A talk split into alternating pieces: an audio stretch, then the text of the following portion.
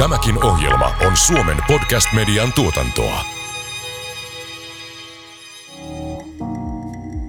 Tervetuloa kuuntelemaan Ammattiliitto Proon ja vakuutusyhtiö Turvan kahdeksan myyttiä työuupumuksesta podcastia, joka keskittyy työelämän mielenhyvinvoinnin ilmiöiden läpivalaisuun.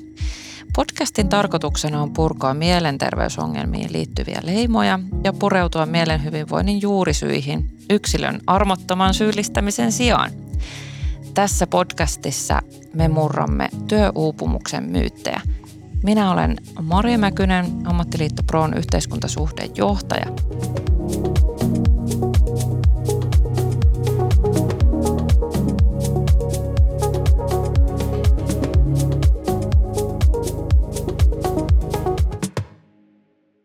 Tänään me päästään keskustelemaan mielenterveyden kysymyksistä. Muutamia sellaisia perusasioita tällä hetkellä voidaan puhua kriisistä, mielenterveyden kriisistä, koska yhä useampi erityisesti nuori jää työkyvyttömyyseläkkeelle pois työelämästä siitä syystä, että uupuu tai kokee mielenterveyden kanssa erilaisia ongelmia. Vuonna 2021 työkyvyttömyyseläkkeelle siirtyi 17 000 henkilöä ja yleisin syy työkyvyttömyyseläkkeelle on mielenterveyden sairaudet. Masennuksen takia eläkkeelle päätyy keskimäärin yhdeksän ihmistä päivässä ja suurin osa niistä on nimenomaan alle 35-vuotiaita. Muutenkin työelämässä keskustellaan paljon nyt jaksamisasioista ja yhä useampi käy hakemassa ammattilaiselta apua mielen hyvinvoinnin ja mielenterveyden kysymyksiin. Keskeisimmät ongelmat suomalaisessa työelämässä liittyvät työssä jaksamiseen ja työn kuormittavuuteen, työilmapiiriin ja johtamiseen – työn ja vapaa-ajan yhteensovittamiseen. Tämä on työelämän rakenteellinen kysymys. Professori Kristiina Brunila on todennut seuraavan lailla. Ongelmat eivät yhteiskunnasta häviä sillä, että kaikki menevät terapiaan. 2021 ilmestyi teos, joka muutti minun käsitykseni mielenterveyskeskustelusta ja, ja ajatukseni saivat jotain todella olennaista professori Kristina Brunilla yhdessä muiden tutkijoiden Esko Harnin, Hanna Ylöstalo ja Antti Saarisen kanssa julkaisivat tietokirjan terapeuttisesta vallasta. Ja tänään meillä on yksi kirjan kirjoittajista, tutkija Hanna Ylöstalo, kanssani keskustelemassa terapeuttisesta vallasta. Tervetuloa Hanna. Kiitos, kiva olla täällä. Sinä olet yhteiskuntatieteiden tohtori ja erikoistutkija Turun yliopistossa ja olet meritoitunut erityisesti tutkimusprojekteissa, jotka käsittelee sukupuolten tasa-arvoa, yhdenvertaisuutta työelämässä, tasa-arvopolitiikkaa ja hyvinvointivaltion muutosta on ollut erittäin kiinnostavaa seurata sinua jo useamman vuoden ja työtäsi. Tässä kirjassa terapeuttinen valta – te kirjoitatte yhdessä muiden tutkijoiden kanssa terapeuttisesta vallasta ja, ja, ja lisäksi sulla on yhdessä Katri Otonkorpi Lehtorannan kanssa oma artikkeli tässä, tota, joka käsittelee psykologista hallintaa poliittisina kokeiluina. Mutta jos kysyisin sulta, mitä, mitä tarkoittaa terapeuttinen valta? Joo, eli terapeuttinen valta, niin se liittyy tämmöiseen laajempaan terapeuttisen kulttuurin ilmiöön, joka äh, tarkoittaa sitä, että psykologiasta ja eri terapian muodoista tutut keskustelut ja sanastot ja tulkinnat, niin ne on levinnyt osaksi laajempaa kulttuuria. Ja osana tätä terapeuttista kulttuuria niin kaikenlaisia yhteiskunnallisia ilmiöitä on alettu tarkastella tällaisten yksilöpsykologisten linssien läpi. Esimerkiksi ilmastonmuutoksen yhteydessä puhutaan ilmastoahdistuksesta. Ja tämän terapeuttisen kulttuurin puitteissa niin itsen ja omien tunteiden parissa työskentelyyn niin, tai sitä työskentelyä tarjotaan ratkaisuksi mitä erilaisimpiin yhteiskunnallisiin ongelmiin, kuten työttömyyteen tai työuupumukseen. Ja tämä vallan käsite tässä terapeuttisen kulttuuriyhteydessä, se viittaa siihen, että se terapeuttinen kulttuuri muokkaa meitä ihmisinä ja yhteiskunnan jäseninä. Ja tässä samassa yhteydessä niin muistutan siitä, että mitä se terapeuttinen valta ei ole, koska aika usein törmää tähän kritiikkiin, että terapeuttisen vallan tutkimus ei ole psykologiakritiikkiä eikä se ole terapiakritiikkiä. Psykologia tieteenalana tarjoaa vastauksia moniin tärkeisiin kysymyksiin siitä omasta lähtökohdastaan ja, ja terapiastaan monelle ihmiselle apua. Mutta ää, tässä terapeuttisen vallan tutkimuksessa se kritiikki kohdistuu siihen, että, että nämä psykologisoivat tulkinnat ja terapeuttiset käytännöt, niin ne tunkeutuu kaikenlaisille ihmiselämäalueille ja niillä voi olla myös haitallisia seurauksia. Joo, tämä on, on hyvä tarkennus ja, ja hyvä pohja myös koko tälle podcastille siinä mielessä, että kysymys ei nimenomaan ole ikään kuin kritiikistä sitä kohtaa, etteikö yksilö tarvitsisi terapiaa ja mielen hyvinvoinnin tukena erilaista asiantuntija-apua ja, ja tunteiden niin kuin vastaanottamista ja muuta, mutta ennen kaikkea tässä niin kuin lähtökohtana on tarkastella sitä, että mitkä on ne eri ilmiöiden niin kuin juurisyyt ja, ja kohdentaa ikään kuin sen näkökulma sinne. Ähm, ja jotenkin mua puhutteli erityisesti tässä kirjassa se, että tässä käännetään tämä tällainen mielenterveyskeskustelu päälaelleen. Et, et sen sijaan, että kannustetaan yksilöitä – ikään kuin kehittämään itseään enemmän ja enemmän psykologisiin menetelmin, niin pysäytetään ja pohditaan että itse asiassa, mikä on se ongelma, joka luo erilaisia oireita tai haasteita tai ongelmia ja minkälaiset vaikutusmahdollisuudet sulla aidosti on siihen ja, ja auttaako se terapia nyt siihen ongelmaan, vaikka siitä olisi hyötyä ikään kuin sen oman jaksamisen tukemiseksi. Brunilla on haastateltu Apulehdessä tästä terapeuttisesta vallasta ja mua puhutteli tämä, kun hän toteaa tässä haastattelussaan, että terapeuttisen vallan lähtökohdaksi ajatellaan aina yksilöllisiä valintoja tekevä yksilö, jota jatkuvasti houkutellaan muokkaamaan itseään. Tällä lailla monet yhteiskunnalliset, rakenteelliset ja sosiaaliset ongelmat siirtyvät yksilön harteille ja hänen ratkaistavakseen. Ja näinhän ei aina ole, vaikkapa nyt mainitsit itse tämän työuupumuksen, jota käsitellään. Tässä kirjassa käsitellään paljon tällaisia arkisia kokemuksia, joita useasti kuvataan tällaisiin niin terapiasta tutuin termein, kuten vaikka nyt ahdistus. Miten se sun mielestä niin näkyy meidän arjessa? No se näkyy tosi, tosi paljon meidän arjessa ja meidän ympärillä että meitä kutsutaan ikään kuin jatkuvasti tämmöiseen loputtomaan oman minuuden työstämiseen. Että mitä tahansa ihmiselämän ongelmaa tai itse asiassa ihan vaan ihmisen, ihmisenä olemista, niin mihin tahansa äh, kysymykseen on tarjolla määrättömästi kaikenlaisia erilaisia, esimerkiksi tämmöisiä self-help-oppaita. Ja mä vähän googlailin tässä ennen kuin mä tulin tänne, niin että minkälaisia esimerkiksi on, niin esimerkiksi onnellisuutta voi suorittaa tällaisen onnellisuuskalenterin avulla tai wow. ää, ystävällisemmäksi voi tulla tämmöisen kindfulness-opin Wow, tämä on uusi termi mulle. Kiinnostavaa. Nämä on usein myös tuotteistettuja tietysti nämä. Kyllä. Mutta äh, tavallaan se jotenkin se laajempi kehys siinä on, että meitä kutsutaan niin kuin näkemään itsemme ja ymmärtämään itsemme tämmöisinä haavoittuneina tai haavoittuvina tai jo jotenkin vaurioituneina yksilöinä – jolla on aina mahdollisuus ja ehkä jopa velvollisuus eheytyä terapeuttisen kulttuurin välineiden avulla.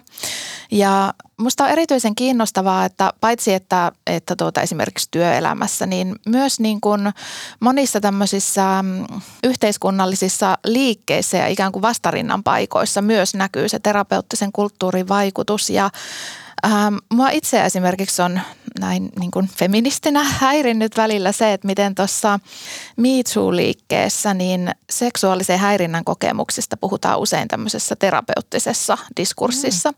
Kun tulee esiin joku häirintätapaus, niin toivotetaan uhreille voimia ja toipumista. Ja äh, tämä häiritsee mua sen takia, että, että tämä Me Too on tuonut näkyviin nimenomaan semmoista arkipäiväistä seksuaalista häirintää. Mm.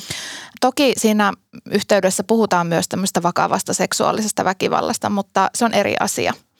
Ja, ja tämä terapiadiskurssi jotenkin niputtaa nämä kaikki kokemukset yhteen ja, ja määrittelee sen häirinnän ää, tämmöisen niin kuin yksilöpsykologisen kokemuksen kautta. Mm. Vaikka nimenomaan mä ajattelen, että sen Me liikkeen arvo on ollut siinä, että se on tuonut esiin seksuaalista häirintää tämmöisenä laajana yhteiskunnallisena ilmiönä. Ja, ja mä mietin, että ehkäpä arkipäivän seksismin kohteet niin ei koe olevansa rikkinäisiä ja mm. toipumisen tarpeessa, vaan haluaa, että heitä ei häiritä ja seksuaalisoida.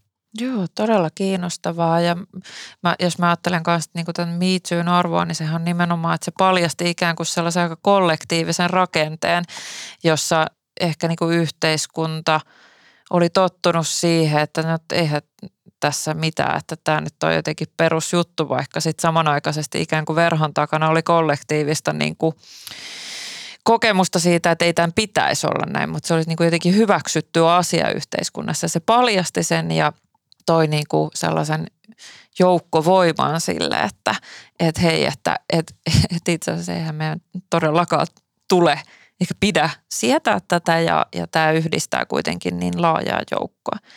Ja ehkä tässä on, tämä, oli, tämä on hyvä esimerkki just siitä sellaisesta niin kuin arkisista kokemuksista, jotka on niin kuin rakenteellisia, yhteiskunnallisia, ää, jotka koskee toki yksilöitä, mutta et ne keinot niiden muuttamiseen on niin kuin yhteiskunnallisia ja rakenteellisia, eikä sellaisia, että menen huoneeseen ammattilaisen kanssa käsittelemään yksittäistä tapausta.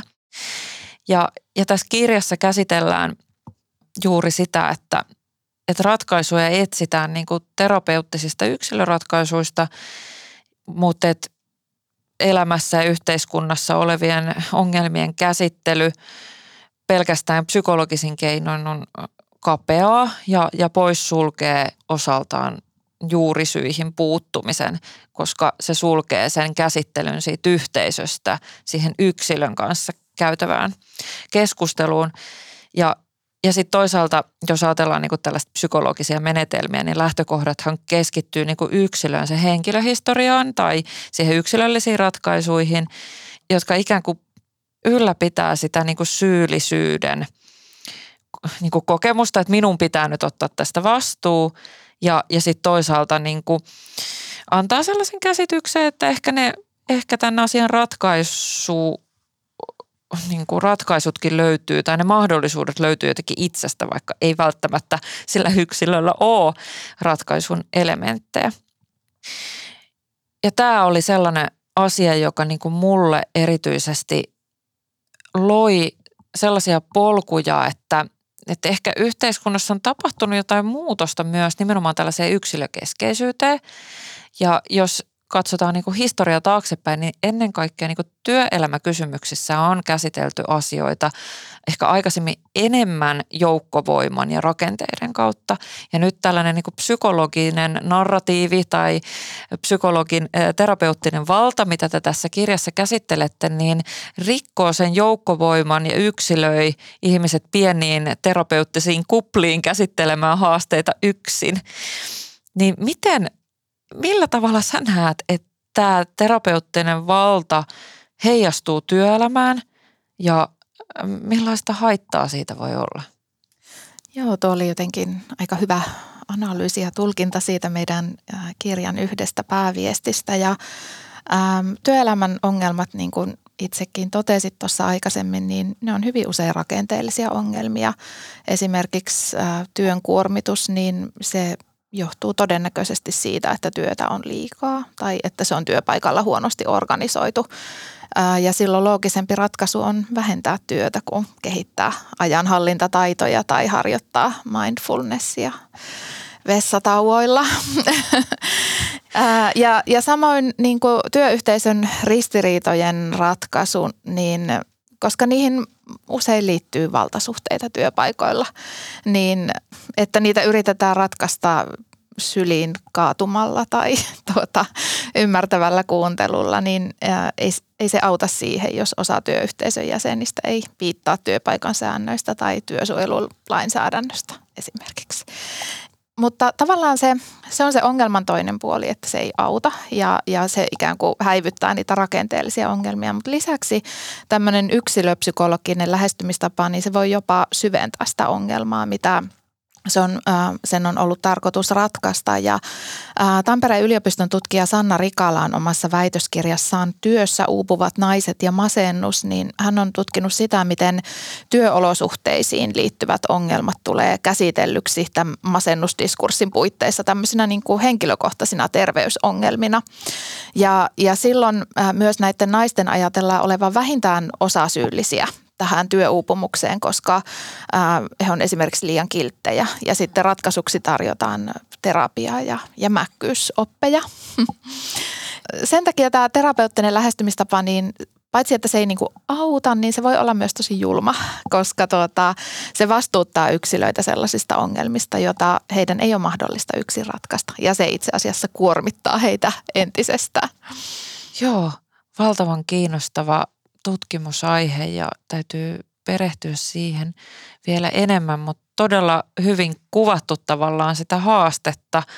Ja tähän kun vielä ottaa tällaisen sukupuolinäkökulman siitä, että, että jotenkin tuollainen niin aika syyllistävä narratiivi, että naiset nyt on vähän tollaisia liian kilttejä jotenkin ominaislaatuisesti ja on se nyt vähän teidän vika ja ilman kun ette työelämässä pärjää. Vähän niin kuin sellainen kaiku niin. tuosta helposti tulee.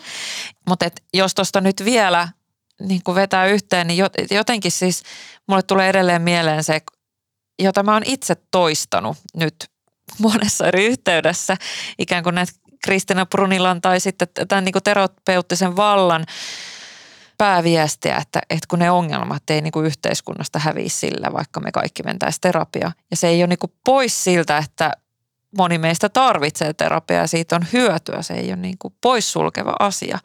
Terapeuttista tota, tukea tarvitaan ja terapia takuu tarvitaan, mutta ne juurisyyt, ne itse ongelmat ei niin kuin poistu sillä. Ja tuli mieleen sellainen draamakomedia tai se on sellainen lyhyt elokuva, suomalainen lyhyt elokuva vuodelta 2012, jonka on ohjannut Tapio Piirainen – lumihiutalle muodostelma. Se löytyy käsittääkseni edelleen tuolta Yle Areenalta.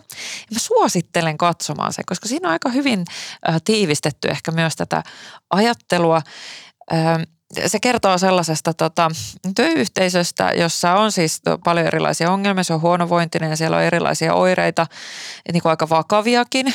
Sitten se kertoo siitä, että tämä työyhteisö menee tykypäiville kauniiseen kartanomaisemaan ja siellä nyt sitten eheytetään tämän työyhteisön hyvinvointia ja ikään kuin tällaisilla mindfulness-keinoilla yritetään saada työyhteisöä paremmaksi ja ja se, en nyt halua spoilata enempää, mutta niin kuin kerron sellaisen, että, että siellä niin kuin on esimerkiksi sellaisia rakenteellisia haasteita, että joku on ollut vaikka kymmenen vuotta niin kuin ketjutuksena erilaisissa määräaikaisissa työsuhteissa ja yrittää käydä sitä keskustelua, niin sitten he ottavat kädestä kiinni ja hengitellään syvää ja, ja niin kuin mietitään kauniita maisemia ja, ja sitten tehdään tällaisia luottamuskokeiluja, että joku kaatuu toisen syliin. Ja, ja tähän niin kuin – vähän niin kuin humoristisin keinoin niin kertoo ikään kuin aidosti siitä tilanteesta työelämässä. Että en sano, etteikö näistä voisi olla hyötyä niin kuin monessa asiassa, mutta sitten sillä niin kuin sivutetaan se itse ongelma ja ikään kuin annetaan mielikuva siitä, että että hei, että tämä nyt vaan vaatii meiltä pikkasen parempaa positiivista mieltä ja pikkasen voitaisiin puhua toisillemme kiltimmin. Ja kuule Teija, että sä voisit vähän miettiä, että onko se vähän kiltti, että mitäs jos vähän tässä ladyboss henkeä ottaisit enemmän. Että tota, tämä on, tämäkin on niinku ikään kuin rakenne, joka on tuotu tähän työelämään – Kyllä, että tavallaan sillä on rajat, että, että tuota, mihin siitä terapiasta on apua ja, ja tuota, mihin siitä ei ole apua. Ja, ja sitten tietysti voi miettiä aina, että jos työyhteisössä on isoja ongelmia, niin tota, välttämättä se, joka sitä terapiaa tarvitsee, niin ei, välttämättä ole se, joka sinne terapiaan hakeutuu. Koska hän ei välttämättä kärsi siitä tilanteesta itse eniten. Joo, toikin on ihan hyvä asia ja sitten jos mä nyt ajattelen, että jos on kysymys työuupumuksesta, niin se on työperäistä. Mm. Myös niinkin, että jos ihmisellä on omassa elämässä haasteita, niin kuin henkilökohtaisessa elämässä, ja työelämä ei jousta tai ikään kuin mahdollista sitä, että jotain tapahtuu henkilökohtaisessa elämässä, niin sekin on niin kuin työelämän haaste, että kyllä työelämän pitää pystyä olemaan ihmisen kokoinen, että, että erilaisia tällaisia joustavia tilanteita tulee.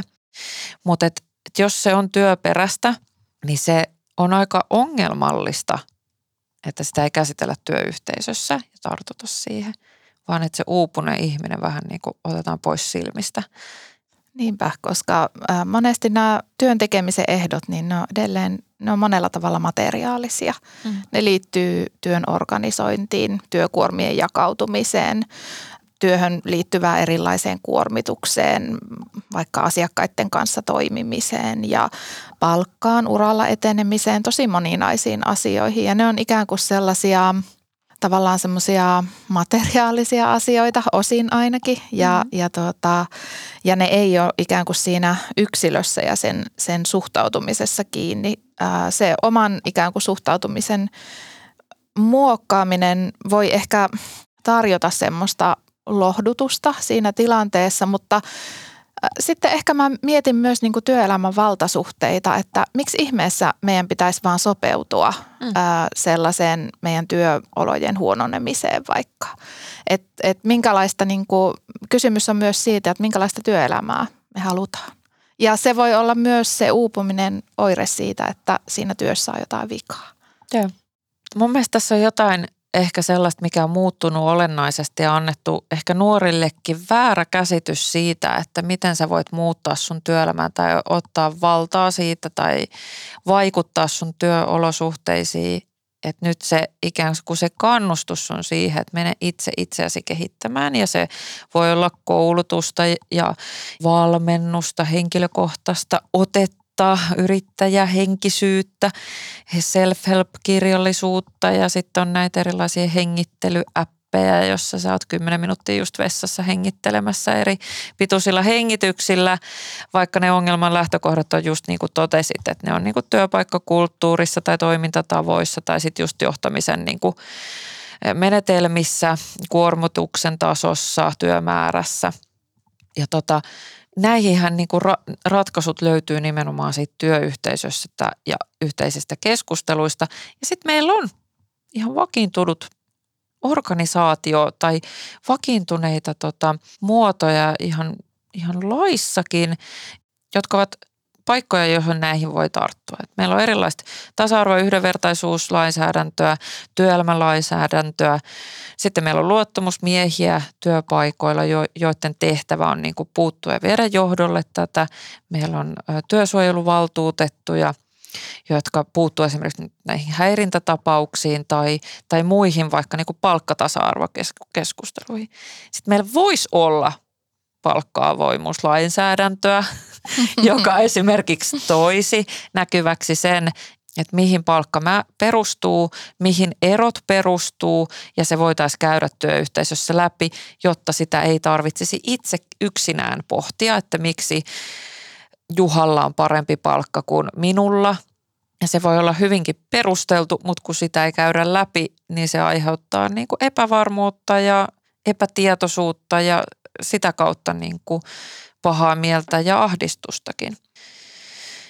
Ja, ja siinä mielessä silleen tietysti liittona niin kuin katson harmissani sitä yhteiskunnallista rakennemuutosta, jossa nämä ongelmat, joihin on välineitä, niin yksilöitä syyllistetään ja ikään kuin pistetään yksin käsittelemään sellaisia asioita, jotka pitäisi ratkaista työyhteisössä ja, ja joukkovoimalla.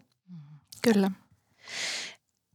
Te esitätte kirjassa myös, että, että terapeuttisella vallalla on läheinen suhde uusliberalismiin. Millä tavalla? ensinnäkin uusliberalismi on siis semmoinen kattokäsite ilmiöille, jossa tämmöiset taloutta koskevat arvot ja päämäärät ja mittarit, ne tunkeutuu kaikille elämän alueille. Ja tässä meidän kirjassa tämä tällä uusliberalismilla, niin viitataan erityisesti siihen, että meitä niin kuin kutsutaan rakentamaan itsestämme tämmöisiä yhteiskuntaa ja erityisesti työelämään sopivia ja sopeutuvia yksilöitä tämän terapeuttisen kulttuurin välineillä, mihin, niin kuin, mikä on tavallaan se laajempi kehys sille, mistä puhuin, että, että niin kuin sopeutumaan sen sijaan, että kamppailisi mm. niitä rakenteita vastaan. Ja, ja mm. pitää kehittää sellaista joustavaa mieltä, joka mukautuu jatkuvasti muuttuvan sen työelämän tarpeisiin ja pitää kehittää omia alaistaitoja ja ajanhallintataitoja, että, että voi olla tämmöinen hyvä ja tuottava kansalainen ja eikä mikään yhteiskunnan elätti. Ja pitää etsiä myös iloa ja nautintoa siitä työstä. Mm. Ja tota, tämä terapeuttinen valta on tätä kautta kytköksissä myös tämmöiseen uusliberaaliin politiikkaan, jossa valtion ja yhteiskunnan tarjoama turva ohenee ja, ja yksilöiden vastuu itsestään ja omasta toimeentulostaan äh, korostuu. Eli näillä tavallaan näillä työelämän muutoksillakin on semmoinen laajempi taloudellinen kehys ja poliittinen kehys. Todella kiinnostavaa ja tulee mieleen myös äh, väitöskirjan aiheeni työn murroksesta, joka käsittelee nimenomaan työn murroskäsitteen alla olevaa diskurssia, jossa luodaan just samankaltaista tematiikkaa siitä, että nyt se työmurros tulee ja meidän täytyy siihen sopeutua ja jotta pysymme kilpailukykyisinä, niin meidän täytyy myös miettiä joustavia ratkaisuja työelämän rakenteisiin ja palkkatasoon ja, ja työehtoihin. Ja, ja sitten siinä viitataan hyvin niin kuin ehkä epämääräisestikin siihen, että mikä on se tutkimusdata tai totuuspohja sille, että mitä sillä työmurroksella tarkoitetaan. Ja tämä, on, tämä on tosi kiinnostavaa nimenomaan tässä työelämäkontekstissa. Tässä kirjassa te hahmottelette myös niitä tapoja, jossa tota, on niin kuin siirrytty hyvinvointivaltiosta enemmän tällaiseen niin kuin yksilösuorituskeskeiseen aikaan.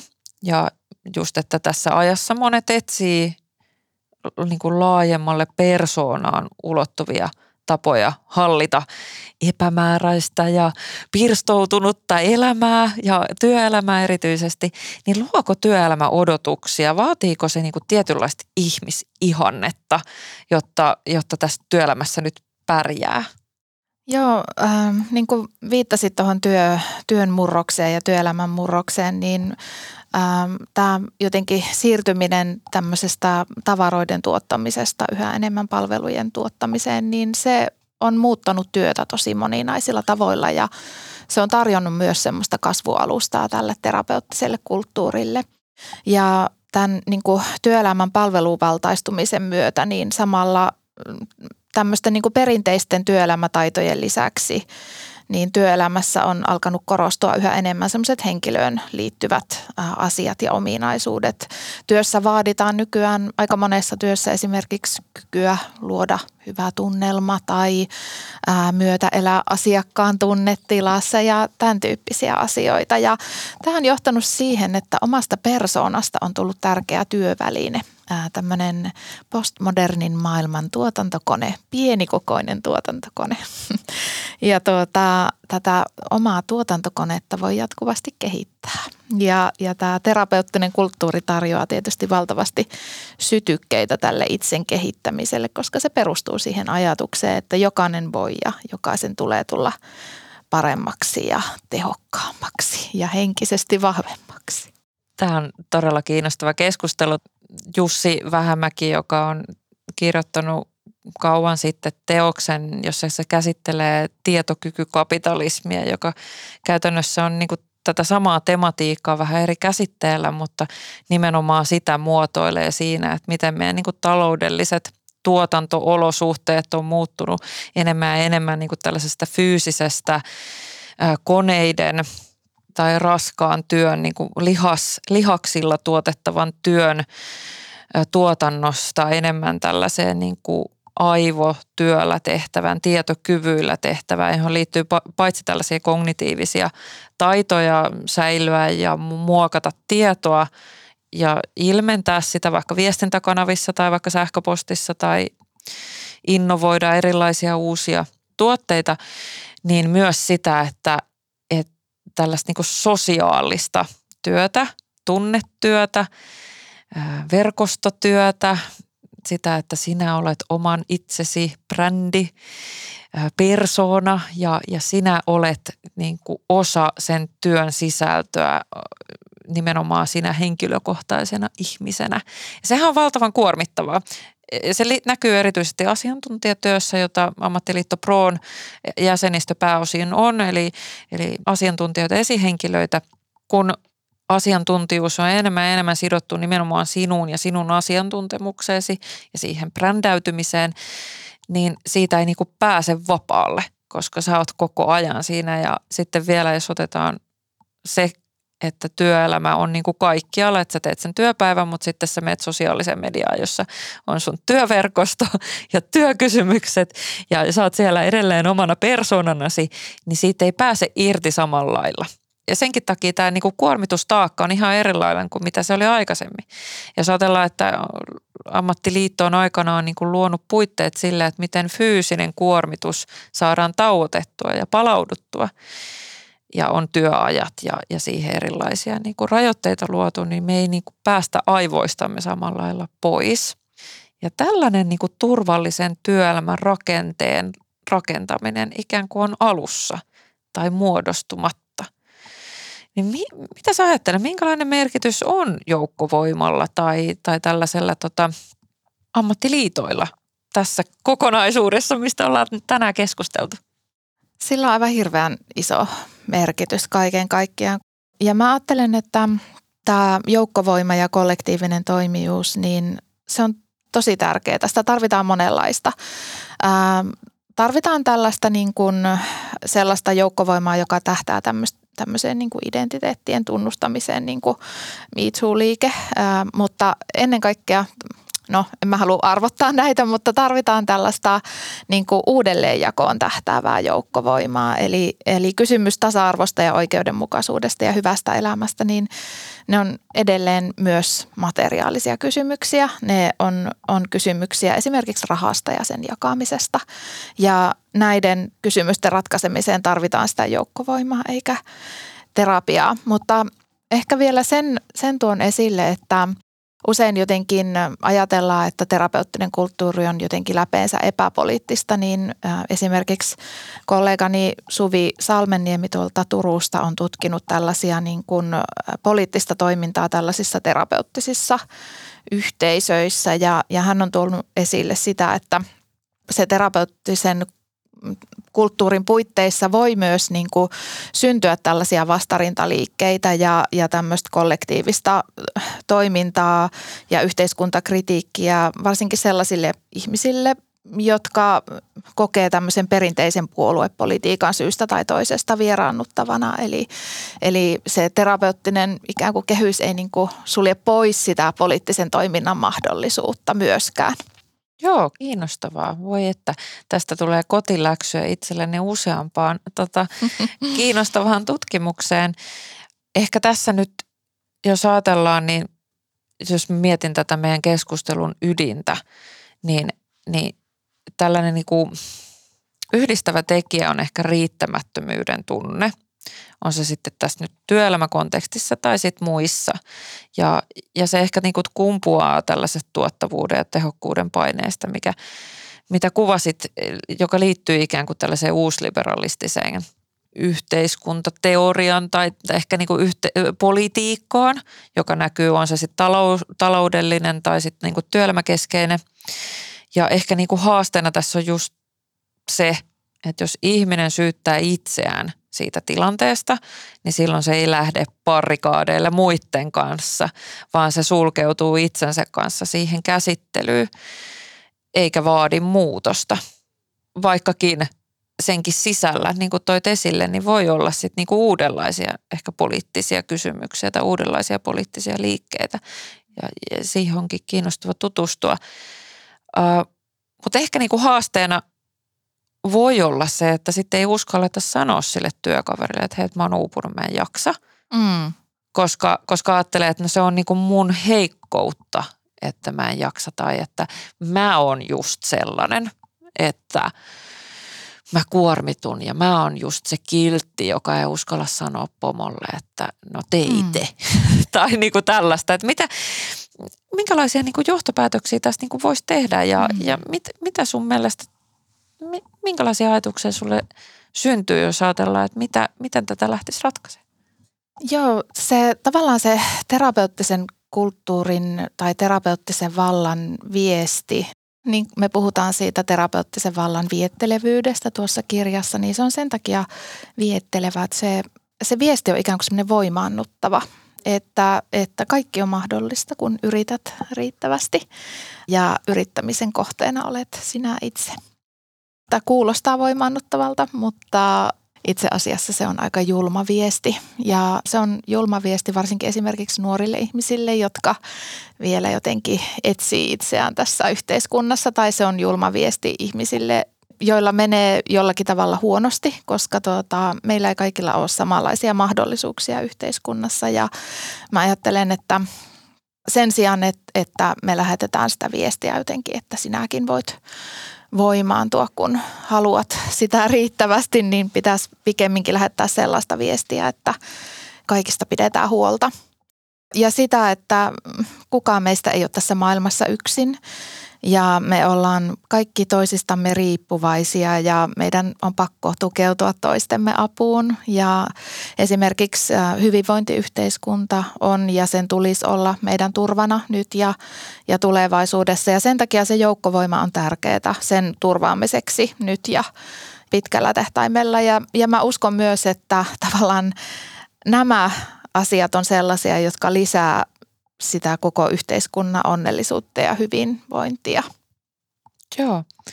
Nyt on paljon puhuttu quiet quittingistä ja, ja sellaisista yksilöllisistä ratkaisuista, jossa työelämä rakenteellisia kysymyksiä työpaikan kysymyksiä lähdetään ikään kuin nyt minä lähden jo ratkaisemaan, niin ehkä tähän lopuksi on hyvä niin kuin muistuttaa, että jos koet tai näet häirintää epäasiallista kohtelua. Tai työkuormasi on yli ihmismittainen.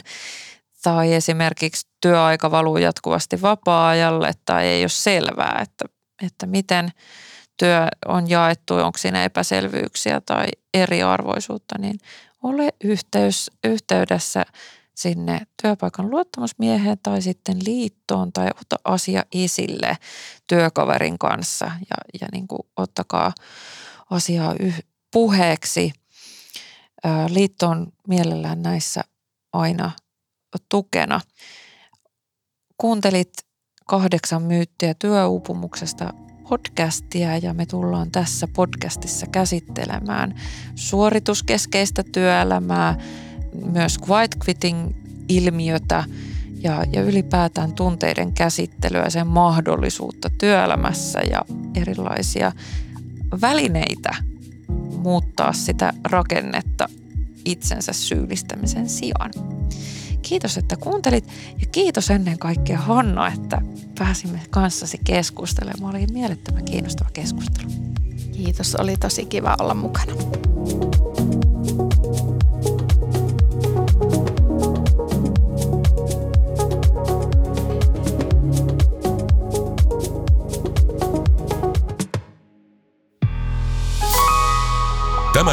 Tuotti Suomen Podcast Media. Jos pidit tästä ohjelmasta, muista seurata Spotifyssa tai arvostele ohjelma Apple Podcastissa, niin muutkin löytävät ohjelman pariin.